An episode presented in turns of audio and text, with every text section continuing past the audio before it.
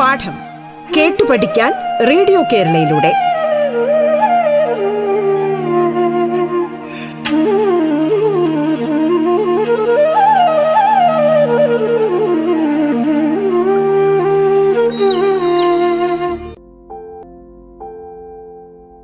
സംസ്ഥാന സർക്കാരിൻ്റെ online radio സംരംഭമായ റേഡിയോ കേരളയുടെ പാഠത്തിലേക്ക് ഏവർക്കും ഹൃദ്യമായ സ്വാഗതം.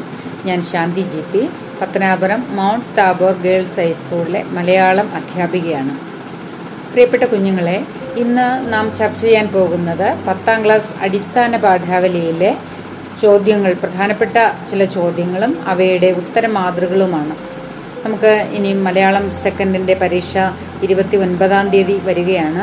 അതിന് മുന്നോടിയായിട്ട് നമ്മൾ ഇതുവരെ പഠിച്ചു വച്ച പാഠഭാഗങ്ങളുടെ ഒരു പുനരവലോകനവും ഒരു ഓർമ്മ പുതുക്കലും ഒക്കെ നമുക്ക് ഇവിടെ നടത്താം. ഫോക്കസ് ഏരിയയിൽ ആദ്യത്തെ രണ്ട് യൂണിറ്റാണ് കൊടുത്തിരിക്കുന്നത്. ജീവിതം പടർത്തുന്ന വേരുകളിലെ മൂന്ന് പാഠം, നിലാവ് പെയ്യുന്ന നാട്ടുവഴികളിലെ നാല് പാഠം. എങ്കിലും നമ്മൾ മൂന്നാമത്തെ യൂണിറ്റിലെ മൂന്ന് പാഠവും കൂടെ പഠിച്ചിരിക്കേണ്ടതുണ്ട്. കാരണം പുസ്തകം മുഴുവൻ പഠിക്കണമെന്നാണ് നിർദ്ദേശം വന്നിരിക്കുന്നത്. അപ്പോൾ നിങ്ങൾ ആദ്യത്തെ രണ്ട് യൂണിറ്റ് വളരെ നന്നായിട്ട് പഠിച്ചു വെക്കണം. മൂന്നാമത്തെ യൂണിറ്റിലെ പാഠഭാഗങ്ങളും വായിച്ചും പഠിച്ചും ഒക്കെ കൊണ്ടുപോകണം. കാരണം നമുക്ക് ഇവിടെ നിന്ന് ഫോക്കസ് ഏരിയയിൽ നിന്ന് ഏതെങ്കിലും ബുദ്ധിമുട്ടുള്ള ചോദ്യം വരികയാണെങ്കിൽ തീർച്ചയായും അതിന് പുറത്തുള്ള മൂന്നാമത്തെ യൂണിറ്റിലെ ചോദ്യങ്ങൾക്കും നിങ്ങൾക്ക് ഉത്തരം എഴുതേണ്ടതായി വരും. കഴിഞ്ഞ മലയാളം ഫസ്റ്റിൻ്റെ ചോദ്യം നിങ്ങൾ നന്നായി ഉത്തരം എഴുതി എന്ന് വിശ്വസിക്കുന്നു. നിങ്ങൾ ഉത്തരം എഴുതുമ്പോൾ പ്രത്യേകം ശ്രദ്ധിക്കേണ്ട ഒരു കാര്യം കൂടി ഞാനൊന്ന് ആവർത്തിക്കുകയാണ്. ഓരോ ഗ്രൂപ്പിലെയും കൊടുത്തിരിക്കുന്ന ആദ്യം നമുക്ക് ഒരു നിർദ്ദേശം കൊടുത്തിട്ടുണ്ട്, ഓരോ ഗ്രൂപ്പിലെയും ഇത്ര എത്ര ചോദ്യങ്ങൾക്ക് തീർച്ചയായിട്ടും ഉത്തരം എഴുതണം എന്നുള്ളത്. അത് നിങ്ങൾ ആദ്യം എഴുതിയതിന് ശേഷം സമയമുണ്ടെങ്കിൽ മാത്രമേ കൂടുതൽ ചോദ്യങ്ങൾക്ക് ഉത്തരം എഴുതാൻ പോകാവൂ. കാരണം ഓരോ ഗ്രൂപ്പിലെയും തന്നിരിക്കുന്ന നിശ്ചിത ചോദ്യങ്ങൾക്ക് നിങ്ങൾ ഉത്തരം എഴുതേണ്ടതാണ്. ആ ചോദ്യങ്ങൾക്ക് ഉത്തരം എഴുതാതെ ആ ഗ്രൂപ്പിലെ മുഴുവൻ ചോദ്യങ്ങൾക്ക് ഉത്തരം എഴുതിക്കൊണ്ടിരുന്നാൽ നിങ്ങൾക്കൊരു പക്ഷേ ഒന്നര മണിക്കൂറിനിടയ്ക്ക് നാൽപ്പത് മാർക്കിൻ്റെ ചോദ്യത്തിന് ഉത്തരം എഴുതാൻ സാധിക്കുകയില്ല. അപ്പം നിങ്ങൾ ഒരു പക്ഷേ അവസാനത്തെ ആറ് മാർക്കിൻ്റെ ചോദ്യം വിട്ടുപോകാൻ ഒരു സാധ്യത ഉണ്ടായി എന്ന് വന്നേക്കാം. അപ്പോൾ അതുകൊണ്ട് നിങ്ങൾ എപ്പോഴും ശ്രദ്ധിക്കണം, ഓരോ ഗ്രൂപ്പിലെയും നിശ്ചയമായും ഉത്തരം എഴുതേണ്ട ചോദ്യങ്ങൾക്ക് ഉത്തരം എഴുതിയതിനു ശേഷം സമയമുണ്ടെങ്കിൽ മാത്രം എക്സ്ട്രാ ചോദ്യങ്ങൾക്ക് ഉത്തരം എഴുതാവൂ. അപ്പം നമുക്ക് ആദ്യം ഈ ഒന്നാമത്തെ യൂണിറ്റ് ജീവിതം പടർത്തുന്ന വേരുകളിലെ ഒന്നാമത്തെ പാഠമായ പ്ലാവില കഞ്ഞിയിലെ ചില പ്രധാനപ്പെട്ട ചോദ്യങ്ങളും അവയുടെ ഉത്തരങ്ങളും ഒന്ന് പരിശോധിക്കാം. തകഴി ശിവശങ്കരപിള്ളയുടെ രണ്ടിടങ്ങഴി എന്ന നോവലിലെ പതിനേഴാമത്തെ അധ്യായമാണ് നമുക്കിവിടെ പാഠഭാഗമായിട്ട് പഠിക്കാനുള്ളത്. അതിൽ നമുക്ക് ഒറ്റ വാക്യത്തിൽ ഉത്തരം എഴുതാനായിട്ടുള്ള ചില ചോദ്യങ്ങളൊന്ന് പരിശോധിക്കാം. ജീവിതത്തിൽ എന്തെന്ത് സംഭാവനകൾ ചെയ്ത ഒരു ജീവിതത്തിന്റെ അവസാന അധ്യായങ്ങളാണ് ഒരു കുറുകുറുപ്പോടെ അവിടെ വലിച്ചു കഴിയുന്നത്. എഴുത്തുകാരൻ ഇത്തരത്തിൽ പരാമർശിക്കുന്നത് ആരെയാണ്? കോരന്റെ പിതാവിനെ. അവനുണ്ടാക്കിയ നെല്ല് മറ്റാരുടെയോ വകയായിരുന്നു. പരിഹാസവും നിസ്സഹായതയും നിറഞ്ഞ ഈ ചിന്ത ആരുടേതാണ്? കോരന്റേത്. കോരൻ ജീവിതത്തിലെ സ്മരണീയ ദിവസമായി കോരന്റെ ജീവിതത്തിലെ സ്മരണീയ ദിവസമായി നോവലിസ്റ്റ് വിശേഷിപ്പിക്കുന്നത് ഏതാണ്? അപ്പന് വയറ് നിറച്ച് കഞ്ഞി വെച്ചു കൊടുത്ത ദിവസം. നെല്ല് കൂലി കിട്ടിയില്ലെങ്കിൽ ജോലിക്ക് പോകാതിരുന്ന പ്രതിഷേധിക്കാം എന്ന് കരുതിയ കോരന്റെ മനസ്സിലേക്ക് വന്ന ചിന്തകൾ എന്തായിരുന്നു? കൂട്ടുകാർ തന്നോടൊപ്പം നിൽക്കുകയില്ല, താൻ ഒറ്റപ്പെട്ടു പോകും എന്നതായിരുന്നു അവന്റെ പ്രധാനപ്പെട്ട ചിന്ത. അത് കണ്ണു തണുപ്പിക്കുന്ന ഒരു കാഴ്ച തന്നെയായിരുന്നു. ഏതാണ്? ഇത് രണ്ട് മാർക്കിന്റെ ചോദ്യത്തിന് രണ്ട് മാർക്കിന് ഉള്ള ഉത്തരം എഴുതേണ്ട ഒരു ചോദ്യമാണ്. അത് കണ്ണു തണുപ്പിക്കുന്ന ഒരു കാഴ്ച തന്നെയായിരുന്നു.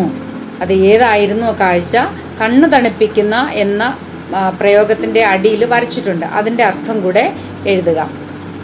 രാത്രിയിൽ വീട്ടിൽ തിരിച്ചെത്തിയപ്പോൾ ഒരിക്കൽ പിണങ്ങിപ്പോയ അച്ഛൻ തന്റെ കുടിലിൽ വന്നിരിക്കുന്നതും തന്റെ ഭാര്യ അദ്ദേഹത്തിന് ഭക്ഷണം കൊടുക്കുന്നതുമായിട്ടുള്ള രംഗം കണ്ടുകൊണ്ടാണ് കോരനെത്തുന്നത്. ആ കാഴ്ചയാണ് കോരന്റെ കണ്ണ് തണുപ്പിക്കുന്ന കാഴ്ച. കണ്ണ് തണുപ്പിക്കുന്നത് എന്ന പ്രയോഗത്തിലൂടെ മനസ്സിന് സന്തോഷം നൽകുന്നത് എന്നാണ് അർത്ഥമാക്കുന്നത്. അപ്പോൾ നിങ്ങൾ പ്രത്യേകം ശ്രദ്ധിക്കുക, രണ്ട് മാർക്കിന്റെ ഉത്തരം എഴുതുമ്പോൾ പരമാവധി നാല് അല്ലെങ്കിൽ അഞ്ച് സെന്റൻസ്, അതിൽ കൂടുതൽ പോകേണ്ടതില്ല. കാരണം നമ്മൾ കൂടുതൽ വിശദമായിട്ട് എഴുതിക്കൊണ്ടിരുന്നാൽ സമയം പോകും. അതുകൊണ്ട് അത്യാവശ്യ കാര്യങ്ങൾ മാത്രം എഴുതി പോവുക. അടുത്തൊരു ചോദ്യം നോക്കൂ. അവന്റെ ഒരു ദിവസത്തെ കൂലിയിലെ കടം അന്ന് അവൻ വീട്ടി കഴിഞ്ഞു. ഈ വാക്യത്തിൽ പരാമർശിക്കുന്ന സംഭവം എന്താണ്? അദ്ദേഹം കോരൻ ഔസേപ്പ് മുതലാളിയുടെ ഒരു ജോലിക്കാരനാണ്. ഔസേപ്പ് മുതലാളിയുടെ കയ്യിൽ നിന്ന് കുറച്ച് പണം കടം വാങ്ങി ആണ് അയാൾ ഒരു കുടില് കെട്ടി അവിടെ താമസിക്കുന്നത്.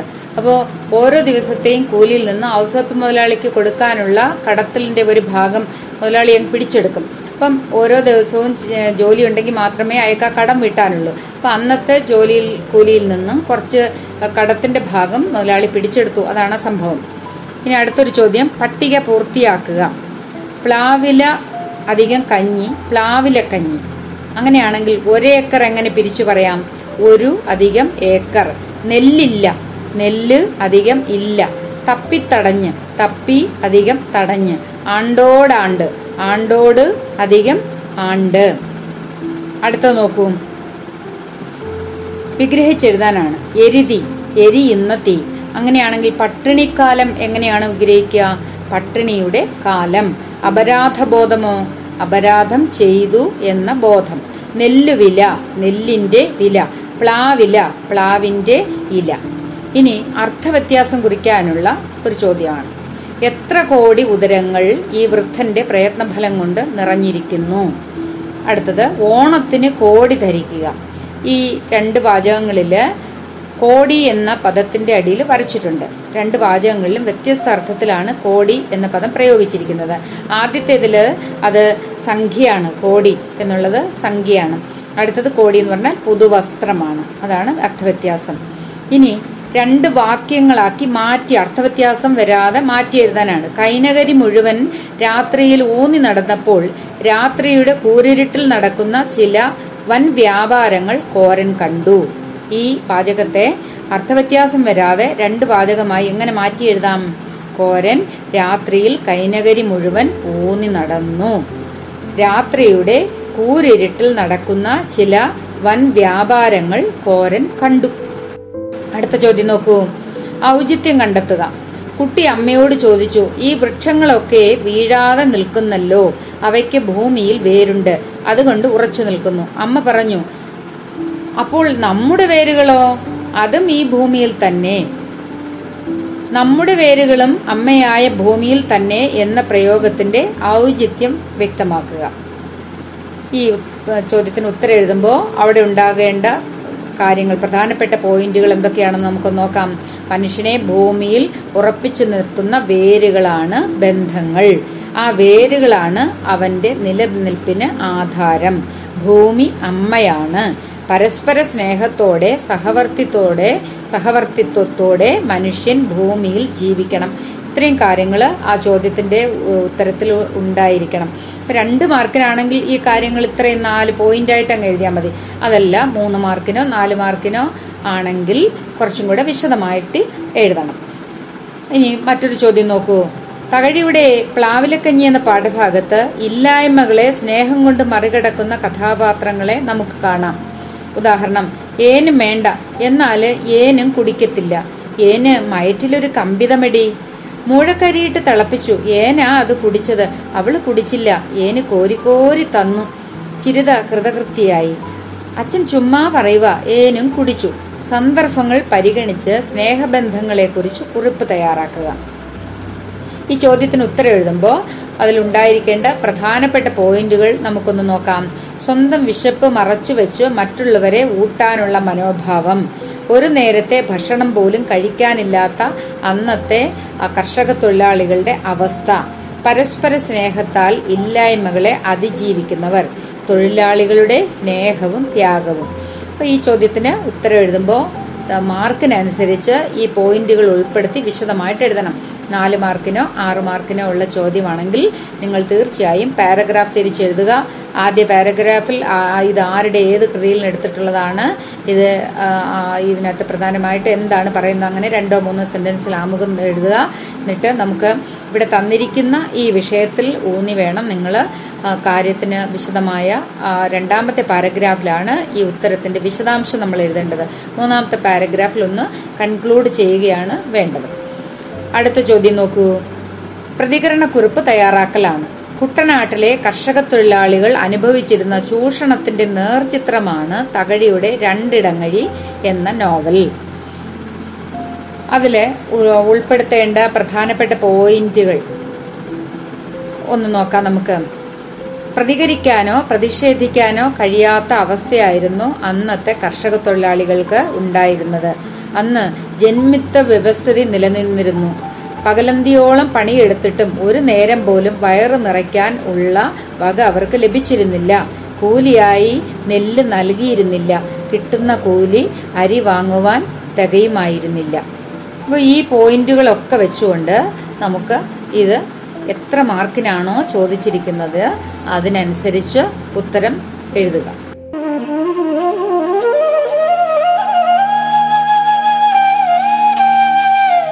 പാഠം കേട്ടു പഠിക്കാൻ റേഡിയോ കേരളയിലൂടെ പാഠത്തിൽ ഇനി ഇടവേള.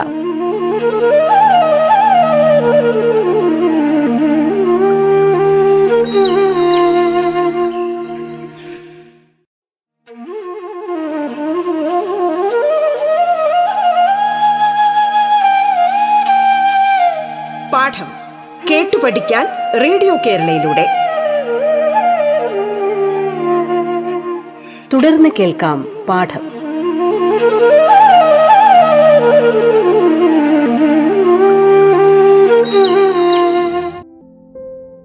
അടുത്തൊരു ചോദ്യം കഥാപാത്ര നിരൂപണം തയ്യാറാക്കലാണ്. ഈ പാഠത്ത് നിന്ന് നമുക്ക് മൂന്ന് പ്രധാനപ്പെട്ട കഥാപാത്രങ്ങളെ കുറിച്ചുള്ള നിരൂപണം തയ്യാറാക്കാം. ഒന്ന് കോരൻ, രണ്ട് കോരന്റെ അച്ഛൻ, മൂന്ന് ചിരിത. അപ്പോൾ നിങ്ങൾക്ക് അവരെ കുറിച്ചുള്ള വിശദാംശങ്ങളൊക്കെ നിങ്ങൾ പാഠഭാഗം വായിക്കുമ്പോൾ പഠിച്ചിട്ടുണ്ട്. അപ്പോൾ മൂന്ന് നാല് മാർക്കിനും ആറ് മാർക്കിനാണെങ്കിൽ പാരഗ്രാഫ് തിരിച്ചെഴുതുക. ഓരോ പാരഗ്രാഫിൽ അതിനകത്ത് ആദ്യം ആമുഖം എഴുതുക. രണ്ടാമത് കഥാപാത്രത്തിൻ്റെ സ്വഭാവ സവിശേഷതകൾ, അതുപോലെ തന്നെ നോവലിൽ അവർക്കുള്ള സ്ഥാനം തുടങ്ങിയ കാര്യങ്ങളൊക്കെ എഴുതുക. അപ്പോൾ നമ്മൾ കോരൻ്റെ കഥാപാത്ര നിരൂപണം എഴുതുമ്പോൾ എന്തൊക്കെ പ്രധാനപ്പെട്ട പോയിന്റുകൾ അതിൽ ഉൾപ്പെടുത്താം, എന്തൊക്കെയാണ് അദ്ദേഹത്തിൻ്റെ പ്രത്യേകതകൾ? അദ്ദേഹം ഈ നോവലിലെ കേന്ദ്ര കഥാപാത്രമാണ്. കഠിനാധ്വാനിയായ ഒരു കർഷക തൊഴിലാളിയാണ്. സ്നേഹിക്കാനുള്ള മനസ്സുള്ളൊരു മനുഷ്യനാണ്. ജന്മിത്തത്തോട് പ്രതിഷേധം ഉണ്ട് എങ്കിൽ പോലും ആദ്യം അത് പ്രകടിപ്പിക്കാനോ അതിനെതിരെ പ്രതികരിക്കാനോ ഉള്ള ഒരു ശക്തി, ധൈര്യം അദ്ദേഹത്തിനുണ്ടായിരുന്നില്ല. പിന്നെ ജന്മിത്തത്തോട് പ്രതിഷേധം അത് ക്രമേണ ക്രമേണ ജ്വാലയായി ആളിക്കത്തി. പിതാവിനോട് സ്നേഹമുള്ളൊരു മനുഷ്യനാണ്. ഭാര്യയോട് സ്നേഹവും കാരുണ്യവും പരിഗണനയും ഒക്കെ ഉള്ളൊരു മനുഷ്യനാണ്. സംഘബോധം ഉള്ള ഒരു മനുഷ്യനാണ്. അപ്പോൾ ഈ പോയിന്റുകളെല്ലാം ചേർത്ത് വെച്ച് എത്ര മാർക്കിനാണോ ചോദ്യം എന്ന് നോക്കിയിട്ട് അതിനുത്തരം എഴുതുക. ഇനി നമുക്ക് രണ്ടാമത്തെ പാഠമായ ഓരോ വിളിയും കാത്ത് നോക്കാം. കുടുംബങ്ങൾ തമ്മിലുള്ള സ്നേഹത്തിന്റെ ആഴം വ്യക്തമാക്കുന്ന യു കെ കുമാരന്റെ ഒരു കഥയാണ് ഓരോ വിളിയും കാത്ത്. ഇതില് ഒരു മാർക്കിനുള്ള ചില ചോദ്യങ്ങൾ നോക്കാം. വെയിലിന്റെ വേലിയേറ്റം എന്നതുകൊണ്ട് ഉദ്ദേശിക്കുന്നത് എന്താണ്? വെയില് കൂടുന്നത്. രണ്ട്, മൗനത്തിലേക്ക് ഇറങ്ങിപ്പോകുന്നു എന്ന പ്രയോഗത്തിന്റെ അർത്ഥമെന്ത്? ഒറ്റയ്ക്കിരിക്കുവാൻ താല്പര്യപ്പെടുന്നു. നിർബന്ധിച്ച നിർബന്ധിച്ച് അമ്മയെ ഒരിക്കലും നഗരത്തിലേക്ക് വിളിക്കരുത് എന്ന് മകൻ ചിന്തിച്ചത് എന്തുകൊണ്ട്? അമ്മയുടെ മനസ്സിൽ വിഷമം തോന്നരുത് എന്നുള്ള ചിന്ത മൂലം. ഇനി നമുക്ക് പിരിച്ചെഴുതാനുള്ള ചില പദങ്ങളൊന്ന് നോക്കാം. കരിയില, കരി അധികം ഇല. കന്നിപ്പാടം, കന്നി അധികം പാടം. വളരെ കാലം, വളരെ അധികം കാലം. ചിറകടി ഒച്ച, ചിറക് അധികം അടി അധികം ഒച്ച. കിളപ്പണി, കിള അധികം പണി. തിമിരച്ചാർത്ത്, തിമിര അധികം ചാർത്ത്. നിരാശാബോധം, നിരാശ അധികം ബോധം. അന്നേരം, ആ അധികം നേരം. അടുത്തൊരു ചോദ്യം നോക്കൂ. അതുവഴി വന്ന പൈക്കച്ചവടക്കാരൻ ചോദിച്ചു, മൂപ്പര് എങ്ങോട്ട് പോയി? ചോദ്യത്തിന് മറുപടിയായി പറഞ്ഞു, മൂപ്പര് പോയി. അടിവരയിട്ട പദത്തിന്റെ അർത്ഥവ്യത്യാസം കണ്ടെത്തി എഴുതുക. ആ പോയി എന്ന പദമാണ് അടിയിൽ വരച്ചിരിക്കുന്നത്. ആദ്യത്തെ വാചകത്തിൽ മൂപ്പര് എങ്ങോട്ട് പോയി എന്നുള്ള ആ ചോദ്യത്തില് പോവുക എന്നുള്ളത് യാത്ര യാത്രയ്ക്ക് പോവുക യാത്ര പോവുക എന്നുള്ള അർത്ഥത്തിലാണ്. രണ്ടാമത്തെ വാചകത്തില് മൂപ്പര് പോയി എന്നുള്ള ആ പ്രയോഗത്തില് മരിച്ചുപോയി എന്ന അർത്ഥത്തിലാണ് പ്രയോഗിച്ചിരിക്കുന്നത്. അടുത്ത ഒരു ചോദ്യം നോക്കൂ. കഥയിലെ ചില പ്രയോഗങ്ങളും അവയുടെ ആശയവും രണ്ട് പട്ടികകളായി നൽകിയിരിക്കുന്നു. പട്ടിക ഒന്നിനനുസരിച്ച് ക്രമീകരിച്ച് എഴുതുക. കാറ്റിൽ ശബ്ദങ്ങളുടെ കരിയിലകൾ അപ്പാടെ പാറിപ്പോയിരിക്കുന്നു. എന്താണ് അതിന്റെ പ്രത്യേകത? കാറ്റിന്റെ വരവും പോക്കും മുൻകൂട്ടി അറിയുവാൻ കഴിയില്ല. അതുപോലെ ആണ് മരണവും എന്നതാണ് അതിന്റെ അർത്ഥം.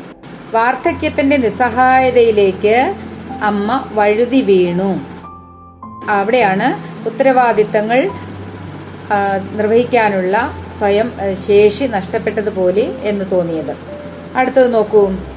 അച്ഛന്റെ ശബ്ദവും സാന്നിധ്യവും ആയിരുന്നു വീട്.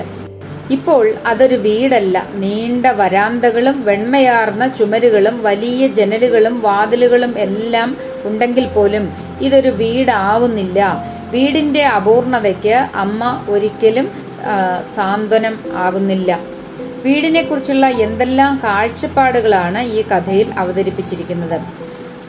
അച്ഛനും അമ്മയും മക്കളും തമ്മിലുള്ള സ്നേഹബന്ധം കാത്തുസൂക്ഷിക്കുന്ന ഇടമാണ് വീട്. കുടുംബത്തിലെ മറ്റംഗങ്ങളുടെ ഇഷ്ടം മനസ്സിലാക്കി പ്രവർത്തിക്കുമ്പോഴാണ് ഒരു വീട് സന്തോഷമുള്ളതായി മാറുന്നത്. കുടുംബത്തിലെ മറ്റംഗങ്ങൾക്ക് വേണ്ടി സ്വന്തം സുഖങ്ങൾ ത്യജിക്കുന്നു, ഒരുമിച്ച് താമസിക്കുവാൻ ആഗ്രഹിക്കുന്നു, ഉത്തരവാദിത്തങ്ങൾ നിർവഹിക്കുന്നു. അപ്പോൾ ഈ പോയിന്റുകൾ എല്ലാം ചേർത്ത് വെച്ച് വേണം നിങ്ങൾ ഉത്തരം എഴുതാൻ. ഇനി നമുക്ക് കഥാപാത്ര നിരൂപണം തയ്യാറാക്കാം. ഇതിലെ കഥാപാത്ര നിരൂപണം തയ്യാറാക്കാൻ മൂന്ന് പേരുടെ ചോദിച്ചേക്കാം. ഒന്ന് അച്ഛൻ, രണ്ട് അമ്മ, മൂന്ന് മകൻ. നിങ്ങൾ കഥ വായിക്കുമ്പോൾ അതിൽ കുറേ ഭാഗത്ത് ഇവരെ പറ്റിയുള്ള സവിശേഷതകളൊക്കെ വരുന്നുണ്ട്. അതെല്ലാം ചേർത്ത് വെച്ച് എത്ര മാർക്കിനാണോ ചോദിച്ചിരിക്കുന്നത് അതിനനുസരിച്ച് ഉത്തരം എഴുതുക. ഇനി നമുക്ക് ഈ പാഠത്തിൽ നിന്ന് പ്രതീക്ഷിക്കാവുന്ന മറ്റൊരു ചോദ്യമാണ് തലക്കെട്ടിന്റെ ഔചിത്യം. ഓരോ വിളിയും കാത്ത്. എന്താണ് തലക്കെട്ടിന്റെ ഔചിത്യം? ആരുടെ വിളിയാണ് ഇവിടെ കാത്തിരിക്കുന്നത്? ആരാണ് കാത്തിരിക്കുന്നത്? അച്ഛന്റെ വിളിക്ക് കാത്തിരിക്കുന്ന അമ്മ. അച്ഛൻ ഭർത്താവിന്റെ മരണശേഷവും അദ്ദേഹം അദ്ദേഹം മരിച്ചു എന്ന കാര്യം ഉൾക്കൊള്ളാൻ സാധിക്കാതെ അദ്ദേഹം എപ്പോഴും തന്നെ വിളിക്കും, വിളിക്കുമ്പോൾ താനിവിടെ ഉണ്ടാവണം എന്ന അമ്മയുടെ ആ കാത്തിരിപ്പ്. അതുപോലെ തന്നെ മകന്റെ വിളി, അമ്മയോടുള്ള മകന്റെ ആ സ്നേഹം, അമ്മയെ ഒറ്റയ്ക്ക് നിർത്താൻ പാടില്ല എന്നുള്ള മകന്റെ മനസ്സിന്റെ വിളി. അതുപോലെ തന്നെ അച്ഛന് വയ്യാതെ കിടക്കുന്ന സമയത്തും അദ്ദേഹത്തിനെ കൃഷിയിടങ്ങൾ അദ്ദേഹത്തിനെ വിളിക്കുന്ന വിളി. അങ്ങനെ ഒരുപാട് വിളികൾ. അതുപോലെ തന്നെ അദ്ദേഹത്തിന്റെ കൂട്ടുകാരുടെ വിളികൾ, അദ്ദേഹത്തെ കാണാതാകുമ്പോൾ തിരക്കി എത്തുന്ന ആളുകളുടെ വിളികൾ. അപ്പം ചുരുക്കി പറഞ്ഞാല് ഇത് സ്നേഹബന്ധത്തിന്റെ വിളികളുടെ ഒരു കഥയാണ്, ഓരോ വിളിയും കാത്ത്. അപ്പോൾ ഈ പാഠഭാഗങ്ങൾ നിങ്ങൾ നല്ലതായി വായിക്കുക, ശ്രദ്ധയോടെ വായിക്കുക. ഇത് കൂടുതൽ ചോദ്യങ്ങളുടെ ഉത്തരങ്ങളും കൂടെ നിങ്ങളൊന്ന് തയ്യാറാക്കി വയ്ക്കുക. അടുത്ത പാഠം അമ്മത്തൊട്ടിലാണ്. അതിലെ ചില ചോദ്യങ്ങളും ഉത്തരമാതൃകകളും നമുക്കൊന്ന് പരിശോധിക്കാം. ആദ്യം നമുക്ക് പിരിച്ചെഴുതാനുള്ള ചില പദങ്ങൾ നോക്കാം. നേരെ ഇരുത്തിയിട്ട്. നേരെ അധികം ഇരുത്തിയിട്ടാണ് നേരെ ഇരുത്തിയിട്ട്. എന്തിനെന്നും എന്തിന് അധികം എന്നും. മങ്ങിപ്പഴകിയ, മങ്ങി അധികം പഴകിയ. ഏറെ പണിപ്പെട്ട്, ഏറെ അധികം പണിപ്പെട്ട്. ചാടിക്കുതിക്കുന്നു, ചാടി അധികം കുതിക്കുന്നു. ഇനി ചില പ്രയോഗങ്ങളുടെ സവിശേഷത എഴുതാനാണ്. ഒന്ന്, പിൻസീറ്റ്. അമ്മയെ പിൻസീറ്റിലിരുത്തി എന്ന് പറയുന്ന ആ പ്രയോഗത്തിന്റെ ഔചിത്യം. അടുത്തത് സൂചി പ്രയോഗം, പിഞ്ഞാണവർണം, തെരുവുപട്ടി. ഈ പ്രയോഗങ്ങളുടെയൊക്കെ ഔചിത്യം നിങ്ങൾ ഇതൊക്കെ നന്നായി പഠിച്ചിട്ടുള്ളതാണ്. ഒന്നും കൂടെ ഒന്ന് ഓർത്തു വയ്ക്കുക. അടുത്ത ഈ ചോദ്യത്തിൽ ഈ പാഠത്തിൽ നിന്ന് നമുക്ക് പ്രതീക്ഷിക്കാവുന്ന ഒരു ചോദ്യം ആധുനിക സമൂഹത്തിന്റെ നേർചിത്രമാണോ? മാതാപിതാക്കളെ ആവശ്യം കഴിയുമ്പോൾ പാഴ്വസ്തുക്കളെ പോലെ വലിച്ചെറിയുന്ന, അനാഥശാലയിലും തെരുവോരങ്ങളിലും ഒക്കെ വലിച്ചെറിയാൻ ഒരു മടിയില്ലാത്ത ആധുനിക സമൂഹത്തിന്റെ നേർചിത്രമാണോ ഈ കവിത? പിന്നെ ഓരോ സ്ഥലത്തും മകൻ കൊണ്ടിറക്കാൻ പോകുമ്പോൾ അദ്ദേഹത്തിന് എന്തുകൊണ്ട് കൊണ്ടിറക്കാൻ സാധിക്കുന്നില്ല എന്ന ഉത്തരം. അതുപോലെ തന്നെ മാൾ എന്ന ആ പ്രയോഗത്തിന്റെ സവിശേഷത, അമ്മയുടെ കഥാപാത്ര നിരൂപണം, അമ്മയുടെ ശാരീരിക മാനസിക അവസ്ഥകളെ കുറിച്ചുള്ള സൂചനകൾ, ഏതെല്ലാം പ്രയോഗത്തിലൂടെയാണ് കവി ആവിഷ്കരിക്കുന്നത്. അതുപോലെ തന്നെ ഈ തെരുവ് പ്രസവിച്ചു കിടക്കുന്ന തെരുവ് പട്ടി മകനെ ആ ദുഷ്കൃ ദുഷ്കർമ്മത്തിൽ നിന്നും ആട്ടി അകറ്റാൻ ശ്രമിക്കുന്നു. അപ്പോൾ എന്തുകൊണ്ട് പ്രസവിച്ചു കിടക്കുന്ന തെരുവ് പട്ടി എന്ന് തന്നെ പറഞ്ഞിരിക്കുന്നു. അതിൻ്റെ ഔചിത്യം വ്യക്തമാക്കുക. അപ്പോൾ ഈ ചോദ്യങ്ങളുടെ എല്ലാം ഉത്തരം നിങ്ങൾ പ്രത്യേകം ശ്രദ്ധയോടെ എഴുതി പഠിക്കുക, വായിച്ച് പഠിക്കുക. ഇപ്പോൾ ആദ്യത്തെ ഒരു യൂണിറ്റിലെ ജീവിതം പടർത്തുന്ന വേരുകൾ എന്ന യൂണിറ്റിലെ മൂന്ന് പാഠവും ഏകദേശം നാം ഇവിടെ ചർച്ച ചെയ്ത് കഴിഞ്ഞു. ഇനി നിങ്ങൾ രണ്ടാമത്തെ യൂണിറ്റിലെ പാഠമാണ് പഠിക്കേണ്ടത്. അത് നമുക്ക് അടുത്ത ക്ലാസ്സിൽ ചർച്ച ചെയ്യാം. എല്ലാവർക്കും വിജയാശംസകൾ. നന്ദി, നമസ്കാരം.